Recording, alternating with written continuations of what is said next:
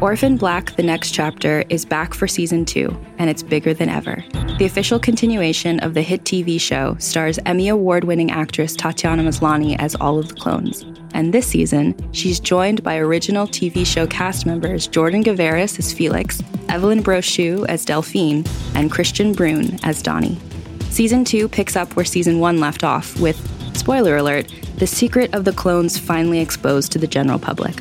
Hundreds of previously unaware clones grapple with the news that they are part of a massive military science experiment. Meanwhile, anti clone protesters fight to have the clones' rights restricted. Caught in the middle, the Sestras want peace, and when an unforeseen threat turns their world upside down, they must join forces with former enemies to protect the ones they love. Orphan Black The Next Chapter is available right now wherever you listen to podcasts. Be sure to listen and subscribe or visit realm.fm for more information. Uh, we'd like to get started with our LegalZoom Sundance TV panel. I'm so excited to be back, so thank you, LegalZoom and Sundance TV, for having me back this year. Um, my name is Madhu, and I'm a lawyer for Sundance TV and AMC television networks.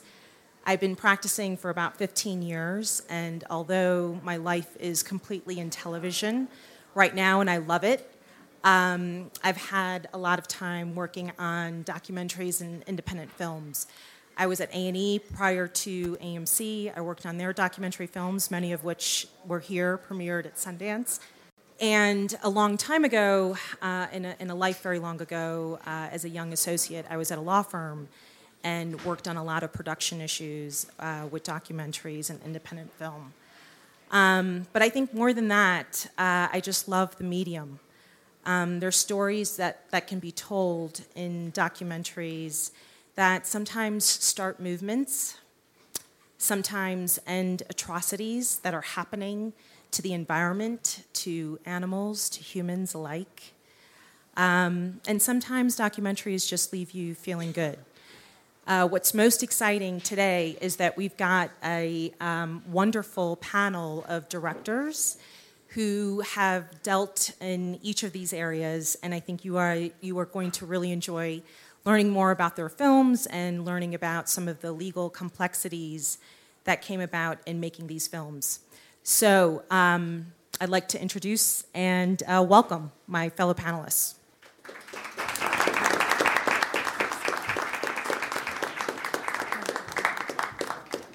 So, because I could spend an hour, I think, talking about each and every single one of um, our, our panelists up here, uh, I feel like I'm not going to be able to do justice to their background. So, I'm going to ask each of them to introduce themselves, talk a little bit about why they're here, tell us a little bit about their film, and uh, their role in bringing it to fruition.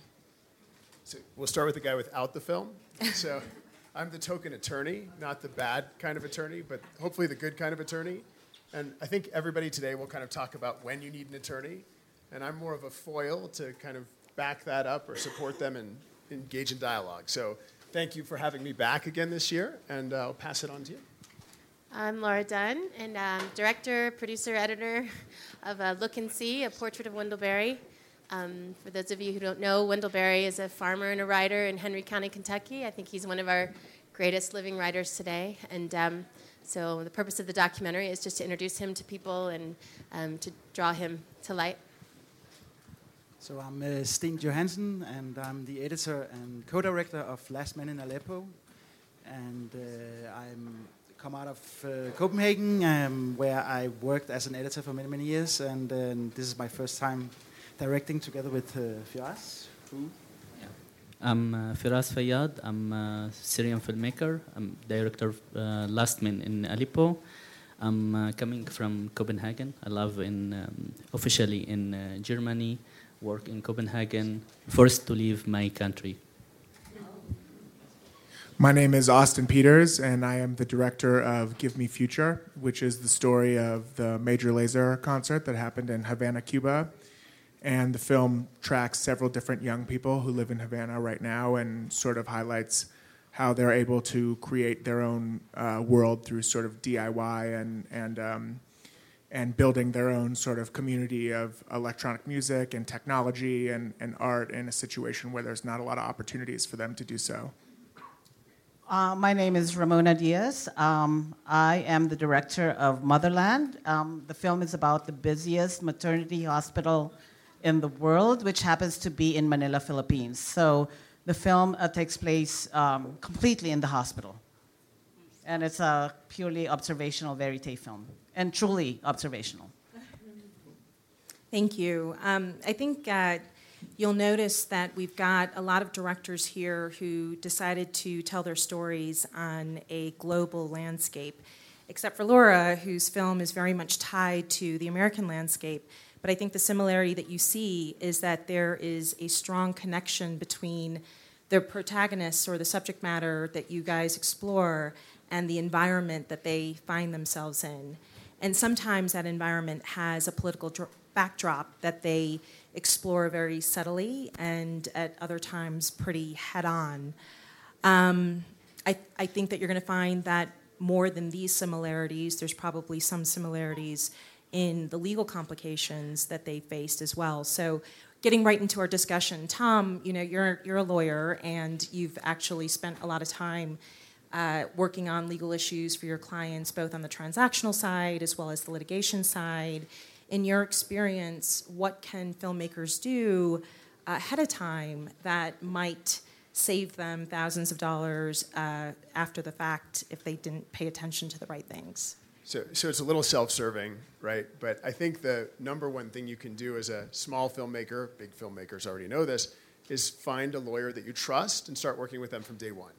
Um, if you don't do that, you're going to, if your movie never makes any money, you're fine. Because nobody's ever going to care. But if your movie does well, which is the goal, I think, for everybody on stage, then uh, it's going to be a whole hellstorm if you haven't found a good lawyer and you don't have clearances, you don't have an agreement with your investors, you don't have the right contracts with your contractors, with your you haven't bought the script.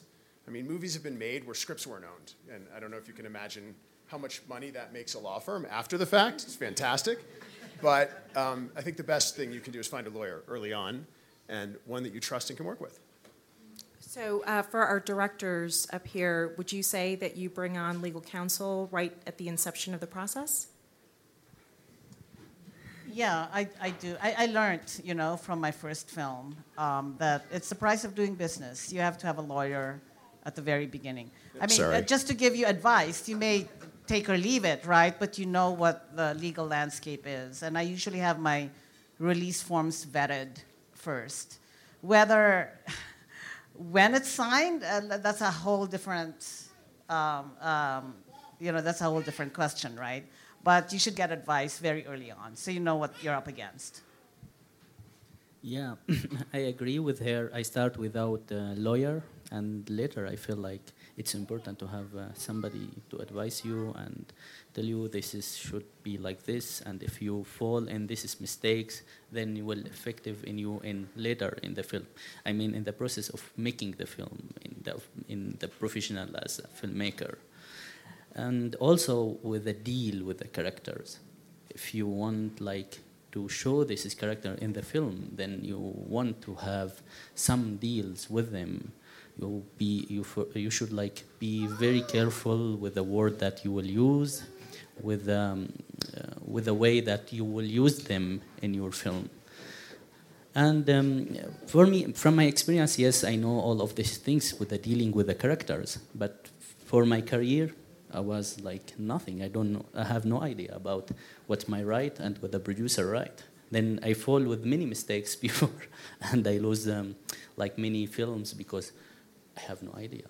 Just we, in the film school, we learn like. Uh, how we do movies, but we didn't learn what what's make the movies sometimes, what they make the director to create it as a director. That's that's really interesting. Um, can you think of uh, anything particular with uh, with respect to your current film in which you know you had that aha moment that oh okay I, I need legal counsel? In this is film or yeah. film before? Well, either way. Uh, actually, a lot of things. I mean uh, um, in general, you feel like if you, especially in my situation, I'm, I'm, I'm, forced to leave my country and then I should to start my career in different country and a lot of things I don't know. I have no idea about how they work in Denmark or in Germany or on there. Then I have to know how the contract and deal and all of these things because in my country I'm somebody knows like between the people, so the things it's coming like normally. And um, so um, just like uh, there's a lot of misunderstood about the career and the work in the career that's happened. And that's make me sometimes lose my mm, some something in my work before in uh, one of my films that I do before. I want I don't want to go in the details because I fight a lot against to that with a new when new environment and new life and to do my career Laura, I think you wanted to jump in there. Well, um, it's kind of what we were talking about before. I think I'm a little, um, I'm willing to take risks. I think sometimes that, um, we were talking about this, but I think sometimes in documentary film, um, it would be nice if you had all your release forms and you had all your location releases and you had kind of everything lined up before you shot and you edited, but that just doesn't always happen. And we were talking about an example I think it's helpful to get legal counsel, certainly, but I don't always abide by it. I guess is what I want to say because which, which um, is very common with every single independent film company I've ever worked with. So. Yeah. I mean, it's good to know what you're up against, like Ramona said, but I also think sometimes you make those calculated risks. And we were talking about an example. So I had a film here 10 years ago called The Unforeseen. And um, I had this interview with a lobbyist. It's about development and um, kind of the water wars in Austin, Texas. And um, there was a, a, lobbyist who was one of the most powerful lobbyists in the state of Texas. Um, a lot of people said he was sort of the puppet master behind all of these laws that were dismantling the environmental laws in the state of Texas and enabling a lot of destruction of natural resources. And anyway, I convinced him to do an interview with me. Um, and he wouldn't let me film his, his face, but he let me film his hands. And so the whole construction is he's building this model warplane as he's telling you about how he destroyed and dismantled all of the environmental laws in the state of Texas. Wow. And um, it's, it's fantastic, right? But, but he would not sign a release form. So the film was accepted into Sundance. We had locked picture. I had investors for that film, which is something I would never do again, probably. But um, and we, um, we were set to premiere at Sundance, and he still hadn't signed a release form. So it was one of those moments when it's like, well, do we go for it or not? Fortunately for me, I sent him a copy of the movie, I sent him a release form, and I got a letter back, and he had signed it, and he had a little smiley face sticker on it, and it said, good work, with an exclamation mark. So I think he liked himself portrayed as sort of the Darth Vader. So I was fortunate wow. that he liked the reflection of him as this powerful dismantler. But I'm just giving you that as an example where I think it's really good to know what you're up against. But I also think sometimes you have to roll the dice and take a risk. And um, you might be right, you might be wrong, but it's part of the process. But um, on the other hand, you know, they can't sign all the releases that, that you want them to sign. But if, at the end of the day, if they want to sue you, they will sue you. Right? Because I was sued by my very first subject. Um, uh, I was here with the film Imelda, I think 10 years ago too. Um, and she had she had signed off. She saw the film before the Sundance premiere. She had a few problems. Imelda Marcos is a former First Lady of the Philippines. She had a few problems with the film, and I told her, it's locked, it's done. And she goes, okay, we're fine.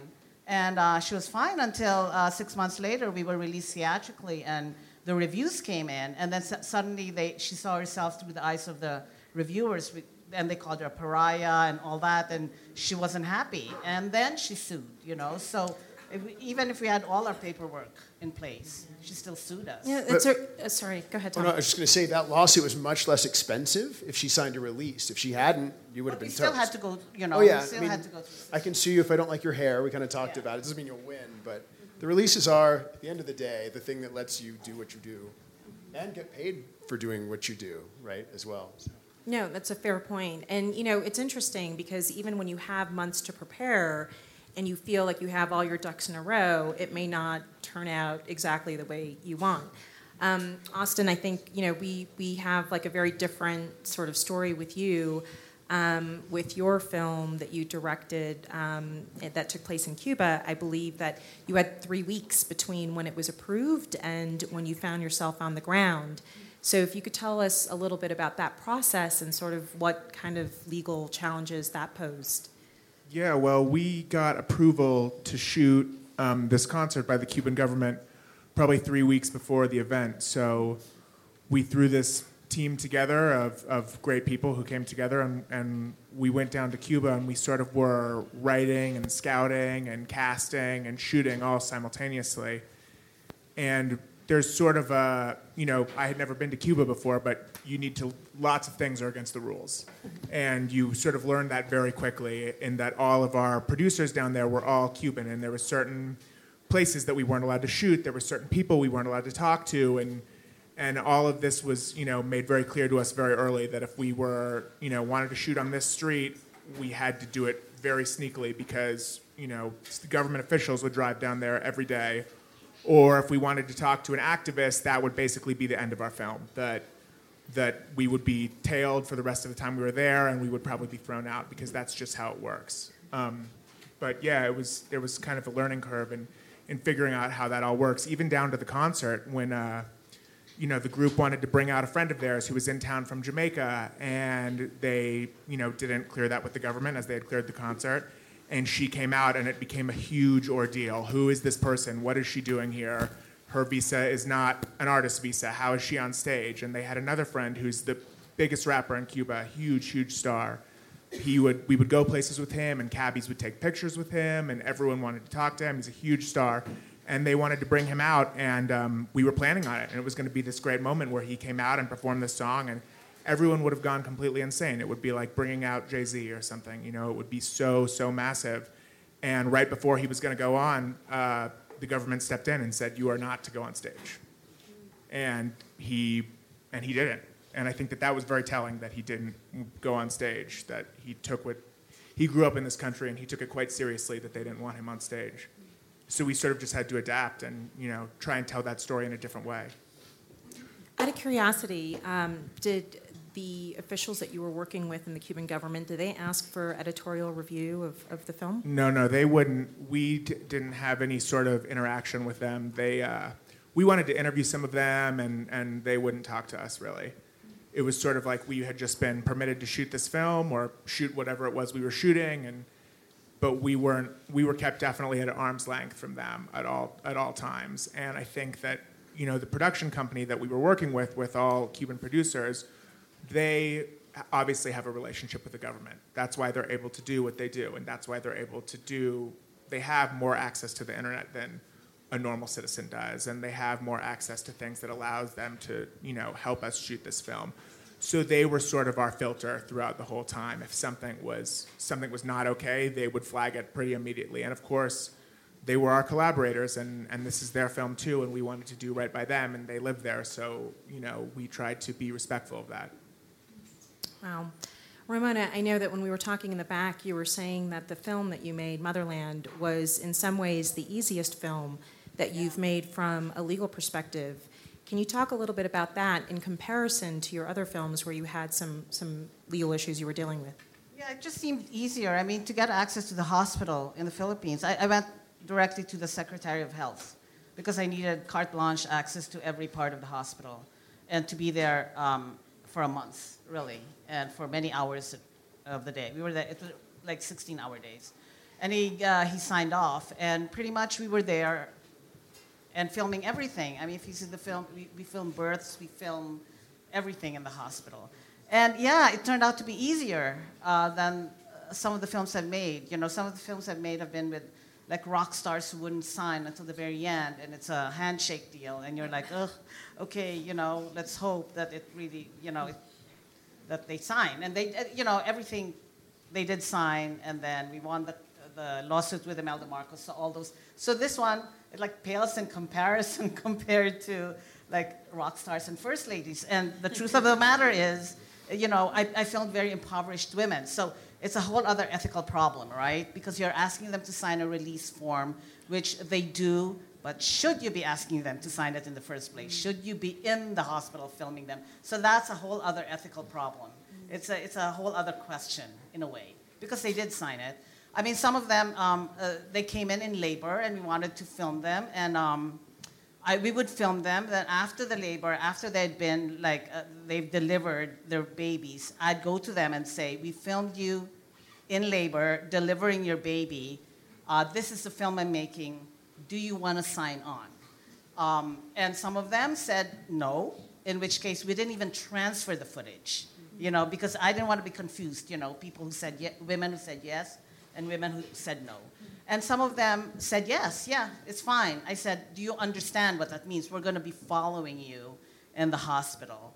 And um, uh, so, for the most part, I took their word for it that they understood, you know, but we were there for a month. Some of them, you know, later, like two weeks later, were like, no, we're, we're, we really don't want to be part of it. And that's fine too, you know, it's, it's, uh, it's documentary filmmaking. Yeah, you know, what's interesting is that you say how easy it was to get access to the hospital in the Philippines.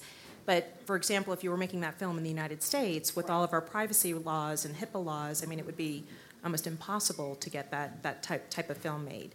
So, in some instances, I guess when you're filming outside the US, you might find some access easier. Right. And in other instances, there's other considerations I think that pose greater problems for us, maybe you could talk a little bit about, uh, you know, your your environment in Syria. Um, I mean, obviously, your film takes place in sort of the epicenter of, of one of the most contentious uh, political debates that have been taking over the country. And I'm sure that you dealt with some issues uh, to the extent that you can share with the audience. We'd love to hear about them. Yeah. Just to think that you want to film in Syria, it's a big issue because it's a start like many many obstacles in front of you and in, in front of you um, uh, in your head. And like when we start like choosing the the the um, the subject white helmets to be like the subject of our films there is many media was interesting to do this is film and um, a, a, lot of list that waiting uh, to do this is film. And they have powerful and they use their relation with the function and um, their, uh, the people that they knew, they know to, to get that. For me, I'm coming from the local environment and start like to have this is communication about what's important to tell and why we should share the stories. And this is the way that we, I start to, to have the connection with the character. One of the things that make the character agree and um, what I think that the character was in position does uh, don't agree about that. It's like they don't want to show their film, their uh, their self. They don't like the show off in front of the camera and uh, filming their work because they believe this work should be like for the good and not for for for the public. And from this point, I start to take to talk to them about how we can explain the for the world how much your work is important, how much this is more effective in your life, how much it's important to, to follow you and tell your story behind all every rescue mission that you run through it because it's like a marathon. like when the bomb, like when the barrel bump I'm talking about like two, uh, 250,000 TNT inside the barrel through from the sky up of the civilians area, and this is people running to there. And our mission was like how we can catch them there and how they agree to catch them there because there is a woman and children and limbs with this uh, as a uh, as a victim. Also, like this is dealing with the people who is like the victim of um, uh, in, in, inside your frame with a long conversation about important sharing the story and establishment the trust. We deal, we, are, we reach like this is point, trust from the point of the trust and from the point of the trust of the people that they watch the movie. I told them there is the good things that the people who will watch the movie, they will do movement, they will do act to help you, to help to stop this war. Because the goal was how a documentary film can stop the war, horrible war, can change the world, can change the mind. For me, as a filmmaker, um, Steen know that um, I, I don't have any hope. I told them I don't have any hope. The, the lowly hope that I have it, that how I can help the family of the, the character. But my conversation with the character was about how we can establish the trust and share your story because we want to stop the war.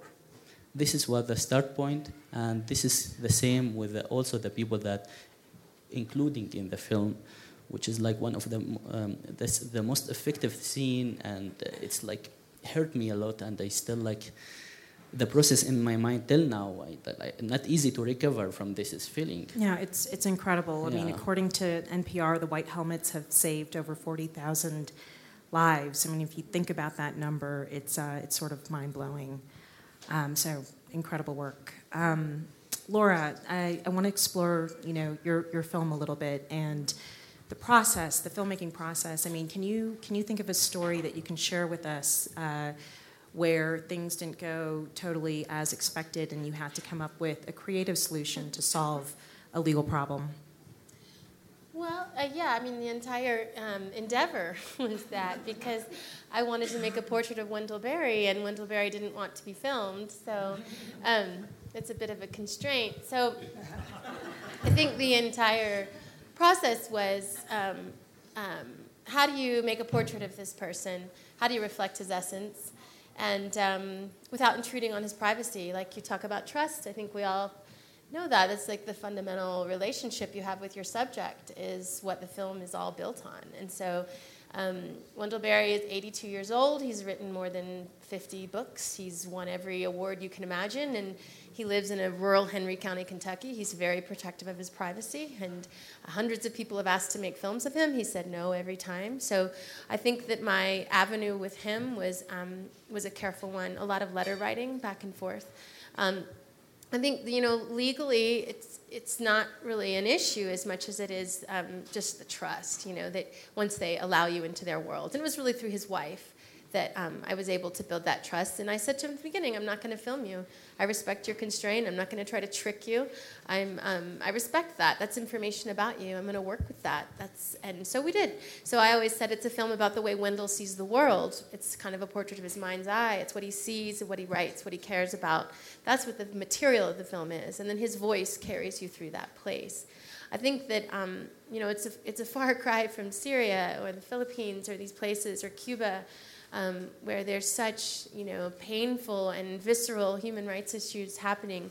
But I'm drawn to the rural landscapes in America, and I think the recent election illuminated for us why there is a disenfranchisement there. There is um, there's a quieter ideological struggle that's going on there where people are losing farms and land that, that have been in their families for hundreds of years and there's an economy that's in decay and in and i think sometimes in the um, documentary film world we we don't really want to look right at home. We want to look at the wrong things happening in other places when there's places right under our eyes that are, are deteriorating and in great struggle that, as we now see, have great political implications for all of us. So um, it's a quieter and more subtle struggle than I think some of these amazing filmmakers have tackled. Thank you. Um, I'd like to open it up to the panelists to share with us a story that maybe we haven't touched upon, either from the current film that you worked on or from past films that uh, you've been involved with. I think something that everyone has kind of uh, touched upon and, and is really helpful in terms of releases and, and, and getting the legal work all straightened away um, to, to have people to agree to be in the film and, and put themselves out there and reveal you know information about themselves and, and maybe things that they do that you know are maybe you know looked down upon in other parts of the world or in certain courts of law. Um, I think that something that I'm hearing from everyone and, and something that was definitely part of our process is that it's about being upfront with people and it's about telling them what kind of film you're trying to make and what sort of you know what their participation can mean in in the scope of your film and what that can add up to. And I found that in our experience, you know, some of our characters, uh, the one who ran the the guy who runs the Paquete, Danny, who which is the hand-to-hand underground sort of piracy network that supplies Cuba with all of its media, basically. You know, he had to come and, and suss us out and figure out what how did we you, were about. How did you find him? How did you find him and get him to agree to be a part of the film? Uh, we were introduced to him through a journalist who had done a piece on him at Vox called Johnny Harris, who is in our film. And Johnny put us in contact with Danny, and then Danny had to come to our hotel and uh, or our production office rather, and talk to us about you know what we were trying to do and sort of decide whether or not he was interested in participating in our film and if that seemed like a good idea for him. And I think that when we were able to be clear about what we were trying to do and, and, and we, that we were trying to make a movie about what it's like to be young in Cuba right now and separate of the politics and separate of the things that we so often see uh, representing Cuba in films or television or travel magazines. And we wanted to make something that was more about being young and what, what it really meant to live there in this time. I think that he responded to that. And I think that in a country where there's such limited inter- internet penetration and, and it's so hard to be in conversation with the rest of the world, I think it was exciting to a lot of the kids to be able to say something that other people would hear outside of Cuba because it feels like you're trapped in an echo chamber, I think, in a lot of ways there. And, and it's hard to, like, you know, get, get your words and get your feelings out to anyone outside of this little island. And I think that that was something that people really wanted to do when we gave them the platform to do that. Amazing. Um, no, just a thought. You know, I think um, reality television has made our my you know I'll speak just for myself my work harder or maybe our work harder. Because you really have to distinguish yourself from reality television right? When you're talking to the people you want to film because you have to tell them it's not about the gotcha moment. We're not here to catch you acting badly right? It's more it's more a nuanced uh, portrait or character uh, than that. So I think um, uh, yeah, and it's all very performative because that's what you know they see. It's reality television, so it's really um, for me. It's really important to tell the people who participate in my film that it's not about that. It's about me being there, immersed in their lives, and uh, it's not about performance, and it's about getting to something more nuanced and more gray than black and white, you know, or acting badly. Tom. Well, so not following up on that point, but something someone said earlier about not wanting an investor. Was that? yeah. Okay, so um, I'll just say this: so a lawyer could probably help you with that. That's something we run into with a lot of filmmakers, where you, as an independent filmmaker, will make your film in, and you'll form your LLC and you'll do the right things, but you'll have all your money and all your production in one LLC. But a lawyer might say, well, why don't you have your investors in a different LLC and you retain artistic control? It's a fantastic way to get money but so there are things, I'm just kind of drawing it back to, to kind of that central idea how do we help you guys who are independent filmmakers think about stuff, but you know, finding somebody from the get go, but strategies like that. So you're presented with a challenge, you hate investors, right? Or no. dislike investors, no, no, don't appreciate investors' artistic input, investors. whatever it is. Yeah. But something about uh, investors isn't always right with you making the film, and the right counsel, whether it's maybe another filmmaker who's had an experience, but also with some documents to go with it from a lawyer can fix that. I think the struggle I'm talking about is not to be anti-investor. We love investors, right? But um, it's just that I think there's, and especially if you have the good fortune of being at a place like Sundance, where there's a market for the work you've done, and theoretically you want the film and the message to get to as many people as possible. So those sales agents and those buyers are your friends and your allies, and I get all that. But I think my first film, I had investors and I was looking at all of that. And I think for me, I ended up getting distracted by the idea that I made the film with money and we needed to then make money with the film. And I think for me, I did it differently this time. And what I, what I did is I used a fiscal sponsor, the Austin Film Society. Cheers for the Austin Film Society. And and I had it all as a nonprofit, structure as a nonprofit. And so all grants, I worked with all grants, so all donations, everything was a tax exempt donation. It was made through their fiscal sponsor, and um, they take a percentage, and then you yourself retain all the ownership. But it wasn't so much about ownership and money, it was so that I could always feel as a filmmaker, and this is how I want to always make films from now on that my I, the reasons why I'm doing what I'm doing are pure and the intentions are real. And if the film makes money, then those resources can pay my salary and can pay us fair wages for our hard work. But then those resources go back into the place that the film was about. So that's kind of what I was getting at. I think one other legal thing that I learned from last time around is that I made this film and thought, oh, we're going to play at Sundance and then we're going to get a buyer and then they'll pay all the music rights and they'll pay the archival rights and I don't have to worry about that. And I think that's something that green filmmaker learns and then I'm, I'm also the editor and it's really easy to get attached to a beautiful piece of music that's made by a kind of you know obscure european composer that you think for sure i can get this for $500 and they come back and just for us tv rights it's $25000 you know? And that's a really careful thing to think about and um, working with an original composer. And i think archival rights is a big issue. I tend to use tons of archival from lots of different sources. And you might think that you know some australian you know, version of Frontline is going to give you this three second clip. No way, you know, they might want $10,000. And so I think what I learned is that I cleared all of my rights, world in perpetuity, raised the money to pay those before we played at Sundance. And I have almost every song is original, you know. Um, and so those are the kinds of things I think you learn that um, if you sell your film, you have the good fortune to sell it, you know, it's, you need to have all that in line before that moment if you want to be able to maybe use some of those resources to make another film or pay your deferred wages or you know all the, the finances around documentary are, so that so that's the unique thing right? So now you're wearing you're not just a filmmaker you're a business person. Sure. And a lot of what's yeah. the left brain right thing i don't know if that's been debunked but a lot of filmmakers are sort of left brain and focused so much on the art, the art yes. that the business side of it kind of gets let go so that's maybe another reason to have more than just artists involved initially. Sure. Um, but I think I think Laura makes a great point. Yeah. Is that you know when you get uh, to the point where a distributor is interested and ready to acquire your film, they have a whole host of, uh, of, of things that they need. I mean, everything from music clearances to location releases, appearance releases, chain of title, title clearances. I mean, you know, uh, errors and uh, errors Right, E&O insurance, right? That's so correct. That's, yeah.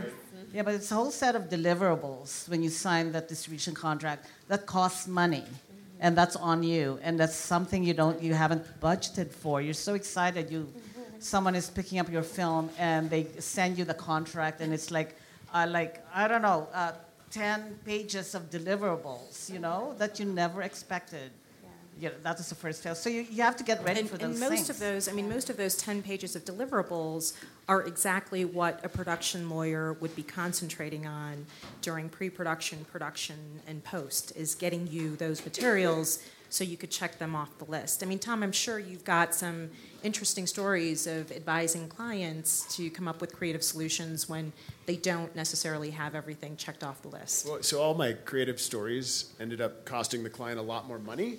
So I think that the key point is that the earlier you do that, even if you do it kind of in the beginning of the creative process, it's going to cost you a heck of a lot less than if you're getting a contract and you're having to go through and clear those things post hoc, right, after the fact. Um, so there was the, the, film The Hurt Locker, right? And I went to deal with a legal issue on it, and I asked Daniel for the copyright registration on the film. And this is after it had won that kind of good award. And he kept sending me the application for the copyright by fax over and over. Like a few years ago. We used fax machines a little bit. over and over and over again. And I said, This isn't the registration. He's French, kept saying, Yes, it is. And so there was no copyright registration filed and issued on the Hurt Locker when it won the Academy Award, right? You would think that like that's something you would pick up on early, but it didn't happen. So I think that's that it, you know nobody's immune from this, and that was an independent studio, but nobody's immune from doing this. So the earlier you have your lawyer who's dialed into those kinds of things involved, the less expensive it is, which is huge for independent film budgets, I think, right? Yeah. Uh, and you, you know, we've talked a little bit about this too. Is that when you're dealing with a tight budget, um, you often have to make decisions. You know, you can't go for that song that you want that costs $25,000 for U.S. rights only. Um, and you talked a little bit, Laura, about so having an originally composed song where you own the rights and you don't have to worry about it. I mean, what other solutions have, have our directors and our filmmakers come up with um, that solve from, for some of these clearance problems?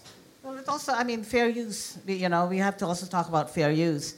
And um, sometimes it depends on when the song comes into your film, you know, a little bit of tweaking and suddenly it's fair use. And you won't know that until a lawyer looks at your film and say, you move it a little, then it's fair use. Or if you use it after, then it's fair use. You don't know that until, um, uh, until a lawyer really watches and reviews your film. And it's amazing how much, you know, you can get away with um, fair use, tweaking things Remember, right? Or well, so that so yeah, yeah true, right? But it's a defense to infringement. I know it is. So you're infringing. But, yeah. But you're saying, well, but I've got a defense. I mean, yeah, absolutely. You can use things, and there's fair use doctrine, and it's fantastic. But it's also sort of subjective. It's not a. It's not. No lawyer ever, I think, can probably say this is 100% fair use. No, yeah, it's not. So, it's not black so and it's you know just just it's it's certainly a good doctrine for documentary filmmakers. Right, but uh, right? if a One lawyer is willing to write an opinion, right, oh, yeah. based on that, then you can get your errors and omission insurance, and that's, that's really true. Yep. that's really what it's for, what it's about, right? To get just that warning, insurance. Like, blanket fair use is like, well, it seems oh, like no, no, no, not yeah. blanket. I'm not saying blanket, but it, yeah. that's why it's, it's it's important for a lawyer to look at your piece to see what's fair use or that's what right. could possibly be fair use if only you tweak your film a little yeah, bit. Sure, sure. I also Very creative. I mean, I also think that music itself poses its own unique set of problems. Austin, you could probably talk to this a little bit with, uh, with your film. Yeah, sure. Well, you know, so we went down to Cuba to make a, uh, a concert film about a DJ group, and they play songs that they wrote themselves, and they play a lot of songs by a lot of other people. And they play songs that they decide to play right then and there. So we kind of just shot and had to figure out afterwards what can we use, what can we not use. And then there becomes an issue also with these songs where they're they're made from so many different pieces and they're made from so many different collaborators and we have to go down the laundry list of people you know who were involved to get them to clear it and get them to agree to to uh, you know have it be in our film and and I think that something that's helped us a lot and, and probably is, is helpful to all of us, especially with, with documentaries, is that when you can get to the artist directly and you can talk to them about you know what and you can show them the film and, and you can see what they think about it and you can show them what it's about and how the song is used and what the song means in the film they're much more willing to play ball and and and give it to you in a circumstance that you know if they believe in the film as well. And i think that that's something that's been to our benefit, certainly in, in, in clearing. I, there's, but there's so many songwriters just in our film. I, it's kind of overwhelming how many people have been involved in the music. I, I read about a, um, a comical moment in your film where um, they played Jump Around and well, why don't you tell us about it? Yeah, well, you know, so like I said, Major Lazer is a DJ group, and so they, they DJ all over the world, and, and Jump Around by House of Pain is one of these songs that you hear in NBA games or NFL games or any wedding, bar mitzvah, party, anywhere you go, if you play that song, people are going to go crazy. That's how it goes. But there was this incredible moment, and this happened a few times in the concert, where you know they're they're playing all these songs, and then suddenly they play that song, and everybody knows the beginning of that song, those horns in the beginning, and and everyone sort of just all the you know 500,000 Cuban kids kind of all just stood there, and we're like this seems like a good song. Like no one, no one had ever heard it before because the, the, the, penetration of culture is just so, they're just so isolated, and, and particularly that era of music has just not gotten down there at all. So, you know, they hard cut and jump around, and everyone's expecting everyone to go completely crazy. And then they're all just sitting there, kind of bobbing their heads really gently to the song. So, you know. That's great. Um, Firas and Steen, uh, can you tell us a little bit about how uh, you guys co collaborated on the film that you made? Well, um, Firas has been working on the project for a long time before I came in, and um, uh, we were. Um, uh, there was a workshop set up in uh, Turkey. I'm from Copenhagen, Denmark, where we went to set up by Henrik, who's here in the audience. Um, and uh, that's where we met basically. Um, and uh, the characters came over the border from from Syria, and um, and we started the collaboration from there. And uh, we went back to Europe, and they went back to Syria, and. Um, and so they upload material uh, that we reviewed, and uh, Firas been, has been working with them, um, basically directing from afar, and I've been kind of looking over the shoulder and giving my comments. Um, and then the kind of tighter uh, cooperation came when we started editing. Yeah. What drew you to the subject matter? Sorry? What drew you to the subject matter? Ah. Um, there, there is a really sad war going on, and of course, um, in Europe, uh, the debate about refugees is everywhere, and uh, I think it's um, from the European perspective and from the American perspective, it's very important to um, to understand what's going on in Syria, why all these people coming, and uh, and of course also the whole strategy of the war itself. Uh, hopefully, to make a film that could uh, change, to to make people witness what is going on. I think that that is you know the, our prime uh, goal. That's great. What we hopefully done. Thank you. Um, I'd like to go down the panelists, and if you could, you know, starting with Laura, if you could just tell us what you're most proud about of the film that you made. So I got a call this morning from Mary Berry, his daughter, Wendell's daughter, saying that Wendell would like to see the film. so that made my day. That's great. Steen. What was the question again? The question is, what are you most proud about the film that you made? Um, I think uh, we made a film that uh, really grasps the hearts of people, and even though it's very graphic and very rough, people still see some hope in it. That that the characters um, and you know they see something they can uh, identify uh, with in the characters and the, the relationships that they have, and so even though that it's a very uh, it's a very sad story, you still come out, I think, with a feeling that you know humanity will prevail, or yeah, this this feeling, and I'm very proud of that. For us, I don't know. Actually, I don't know. I'm waiting to after like um, this is film end with the theater, with the like connection with the people, and I can't tell. Till now, I don't know. So, yet to remain seen. Yeah. Austin. I think that I'm the most proud of um, the way being able to light up a lot of kids in Havana who probably otherwise wouldn't have been able to get their message and get their story out. And I and even though some of the stories are very small and very personal, I, um, I feel very proud that we were able to do that. And I think that now it's important, you know, if everything, I think that empathy is so important. And I think that if we can make something that, you know, a, a lot of people who have watched our movie, they watch the concert and they see these 500,000 Cuban kids and they go, wow, that looks just like this concert I was at in Brooklyn last week. And I think that that comes as a really huge surprise to a lot of people. And, and um, what I found is that kids everywhere are basically the same. If they're in Cuba or they're in New York, they all want the same thing. They all want to listen to music and they all want to, you know, health and they want to have fun. And I think that if we can, you know, be able to tell other people that and show other people that and in the guise of a music documentary or a concert doc, then that's something I feel very proud of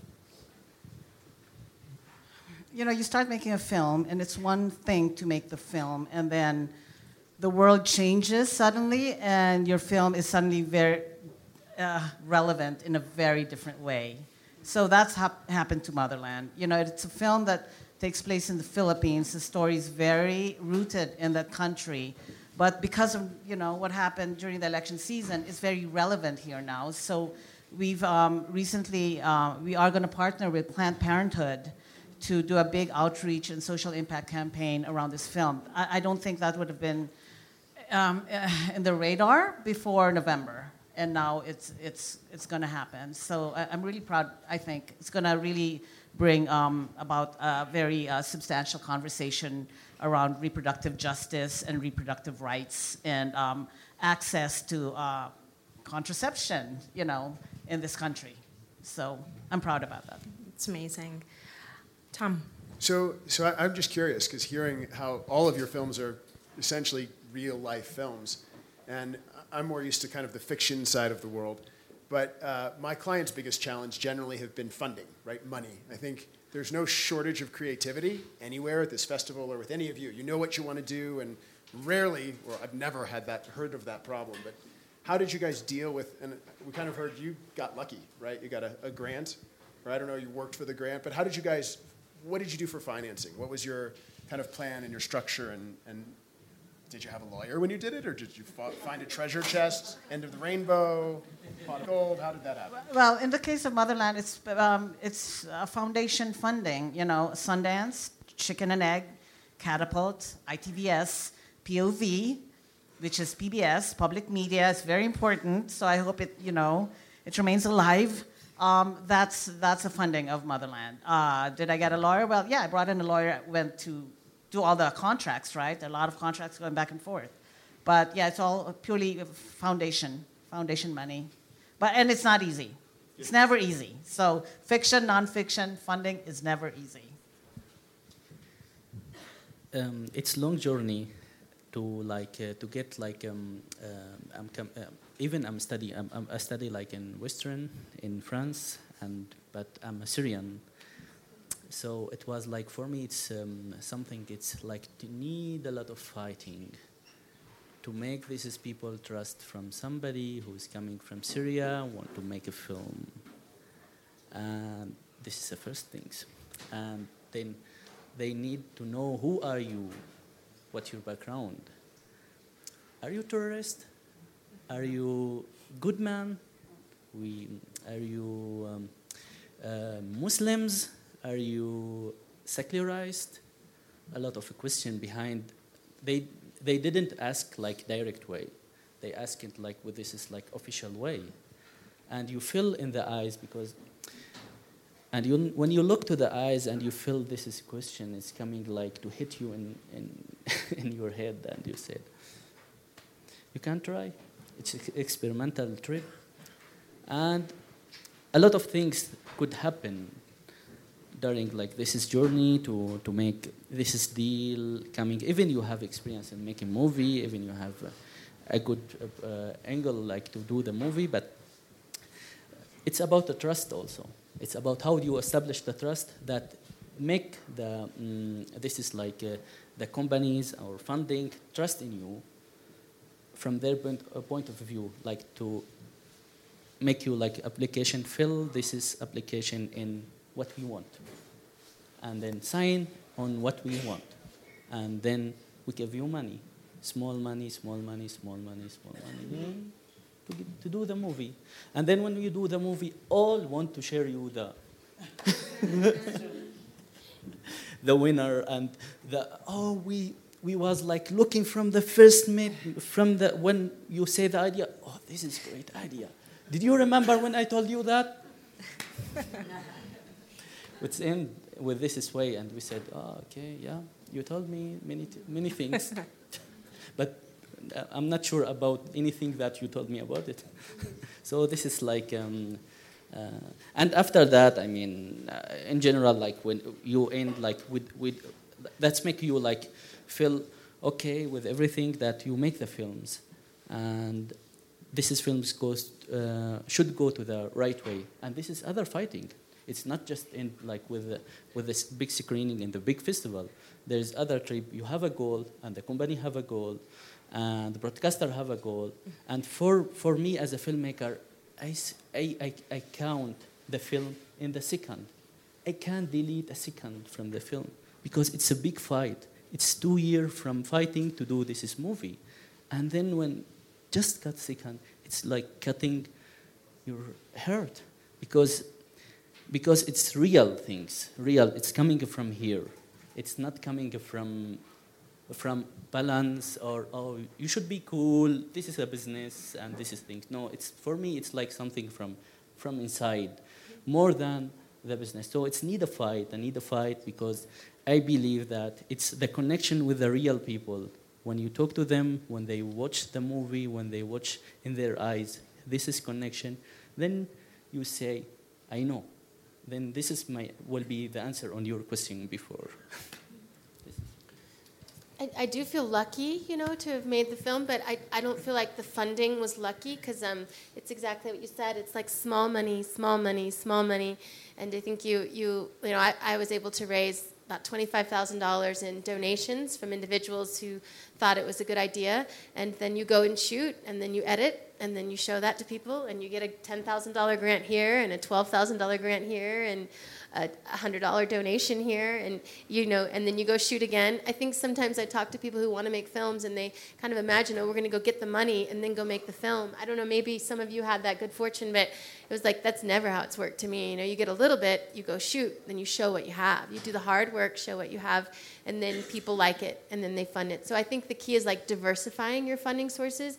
Like um, i have some foundation support from sundance documentary fund and International Documentary Association, Austin Film Society, but then we did a Kickstarter for a very specific portion of the film. We wanted to have a prologue, um, and my co director said, you know, the film's good, but we need a different beginning. So we raised $50,000 in a Kickstarter specifically for that, which was great because you sort of build community and you start a social media kind of campaign, and, and, and that helps. And then you find families or you find an individual who might have access to a family foundation because sometimes the grant money Ramona is talking about, I mean, you write a grant and six months later you might get a yes or a no. And so sometimes it's easier to find um, families who have private foundations and pool some of those resources together. But it depends on how you structure it. If it's an investment, um, that's a different process versus if it's something you can access the foundation money or donations for. But it is, it's little tiny pieces, you build it together, and then over what, you know, many years you kind of finally have it funded. Or you come to Sundance and you still have a bunch of deferred salaries to pay. but some of the smaller foundations like Catapult and Chicken and Egg, they're small enough to be nimble. So you, you'll get that initial grant from them, and throughout the, you know, the process of making the film, they will give you money as you need it, if you can prove you need it. Mm-hmm. So they're, they're able to move a little quicker because they're smaller. Well, um, we're sort of nearing the end, and I want to leave some time for audience questions. But I uh, just want to thank each and every single one of you. You guys are doing some incredible work, making change in your corners of the world, and um, I look forward to what's ahead. Uh, I'd like to open it up for questions. Lauren. Thank you, Madhu. Um, thank you for your work. I think it's very important what all of you are doing. And I just wanted to touch on, on one thing that you said in terms of um, being transparent about what the story that you want to tell. Well, what happens when you have an idea for the story that you want to tell? Something happens during the filmmaking, and that story changes, and maybe the characters are reflected in a different light than you intended. You know, are there legal, legal implications there? Um, you know, how do you make sure that um, you know you're, you're being able to be true to the story? Imelda Marcos probably wasn't really happy, right, with what happened. Uh, she was, and then she wasn't. You know, depending. She was very vulnerable to um, people around her who would whisper in her ear, because she was like that. That she lived her life in a bubble, independent, very de- dependent on people who would filter things through her. You know, as all people are in power, I think. But um, in terms of the story changing, uh, when I film, I never really have a story in mind. You know, I'm hoping that the story unfolds and I'm surprised by it. And I'm willing to uh, be changed by the story as well. So uh, I have ideas and themes in my head, but the particulars of the story depend on life unfolding in front of the lens. So wherever it takes me, I, I go which I think is, for me as a documentary filmmaker, that's the most exciting thing. I don't want to have a set idea of how my story will end. You know, I want to be surprised because I feel if I'm surprised, my audience will be surprised. So it, it hasn't really. Um, now, of course, in the process of filming, like uh, a previous film I did, uh, one of my characters, or uh, what I was filming teachers in Baltimore, um, and one of the uh, um, uh, participants I was following, her husband went to prison in the middle of shooting, and she was hesitant to talk about it um, I got her to talk about it, uh, uh, you know. Um, and then when the film was done and I showed it to them, she had a problem with it. She goes, you know, that was one particular time of my life. I'm no longer that person. I've moved on. And so to try to explain to them that, yes, I think the audience will understand that that is a snapshot of your life and that you, you know, life doesn't end when that last frame ends so I, I, invited her to all the Q and A's because she just wanted to uh, respond to that self that was no longer her. Um, yeah. So I'm not sure I answered your question, but. Yeah. I think you can only be clear about your intentions, you know, and I think that everything that happens afterwards, real life and whatever magic happens, is just how things evolve. Um, there is never, I don't think there's ever a point where, you know, you know exactly what the story is going to be and how it's going to end, but you can be clear about what spirit you're approaching the whole project with, and, and hopefully they will be sympathetic to that, and hopefully they will understand that, and understand that it's something that evolves as things go on and as, as more things are, are revealed, and, and they'll, you know, hopefully the subject will trust you enough that the, uh, they'll, they'll understand that the story that you want to tell and what they revealed to you is what belongs in the film.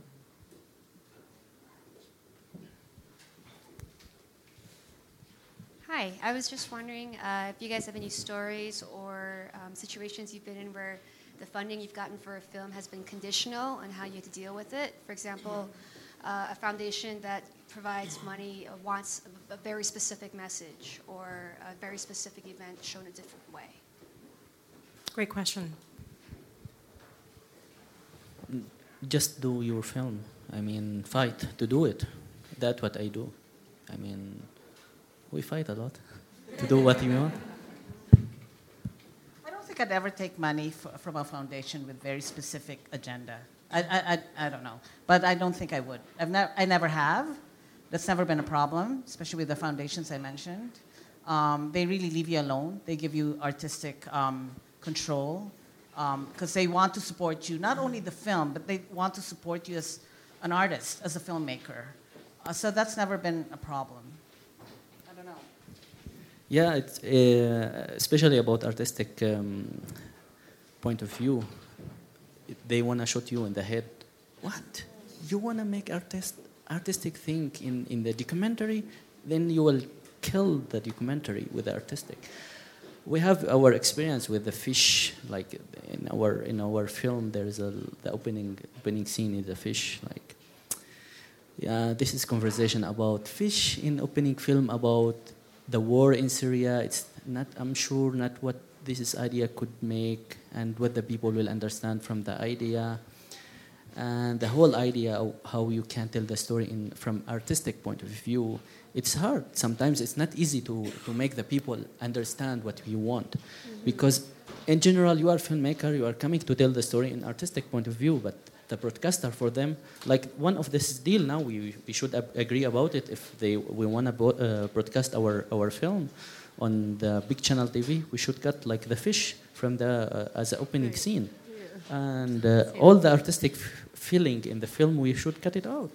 And this is like um, we have to agree if we want like bigger audience, or we have to say no then we will our film like be in in the theater and then nobody will watch it just in the theater. And this is like your dilemma. And then the and all the time it's with every film with every um, story you start thinking about then why I, st- I go to film school and thinking about Michelangelo and thinking about all these things and why why just like um, I go like this is life have my camera filming and ask some journalists who have like 30 years experience in the television as a commercial editors and ask them uh, this is good for you? Say, then this is footage just write my, my, write me as a director and edit the, the film as you want and make it for broadcast it for the television.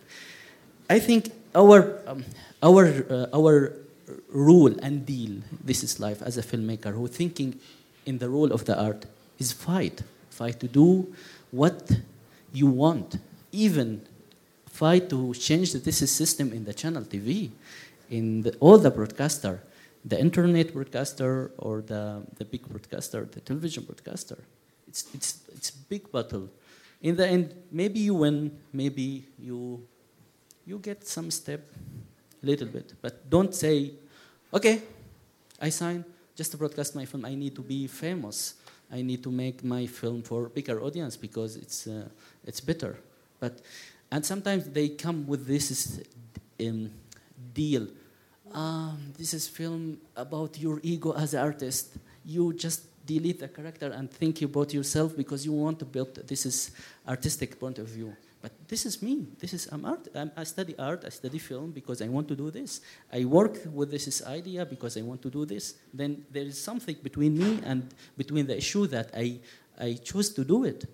If that, then anyone who can do this yeah, I was, was going to say, like, not so much the funding, but I'm dealing with the same thing right now. So, like, you might get funding that gives you Final Cut, but then um, you might have a distributor who's interested in the film, and they might come at you and say, well, you need to cut, in my case, um, there's sensitivities, I think, among some of the, I'm not going to say any names, but um, like broadcasters who might have a very specific idea about what's politically correct and I'm making a kind of loving portrait of white rural male tobacco farmers, you know, which is not exactly in the wheelhouse of politically correct at the moment. So um, they might think, okay, why aren't there any African American farmers? Like, can you go and find some African American farmers? I mean, I literally have had that request. We'll broadcast it if you do that. And it's like, well, Wendell Berry wrote an entire book called The Hidden Wound about racism in America, but this farmland was marginal farmland. It wasn't plantation land. You know, a lot of these farmers didn't have money to have slaves back in when we had slavery. And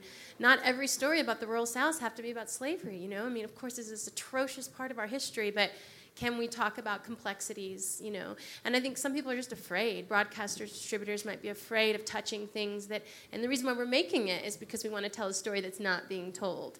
And then the broadcasters might like it because it's at Sundance, you know, or it has Robert Redford's name attached to it, but they don't want to touch something that they can't see in their rearview mirror that someone else has already done. So it is this. Sometimes it's artistic, sometimes it's political, and it is a it is a thing you have to make a call of. Like, well, do you want this message to get out there? Will I compromise pieces of it, um, or not? And um, I think it's less about maybe, at least from my experience, it's less about get the funding, but it's more about you know how you want to distribute it and what compromises you're willing to make. Um, in the case of Motherland, you know, uh, it's going to be on POV, and there's a lot of nudity in it. It's not gratuitous. I mean, we are in a maternity hospital, so you see a lot of breastfeeding, you see a lot of breasts, and so POV wanted it, and it's going to be on public television, and they said, well, we have to vet it with PBS, and you know, it's all.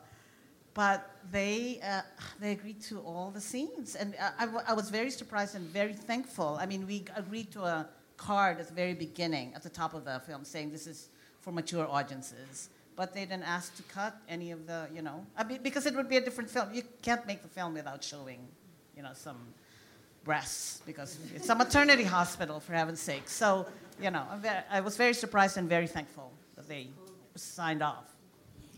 Well, thank you to all of you for sharing your stories and for being with us this afternoon. I think that everyone learned quite a bit. I certainly did. Um, thank you.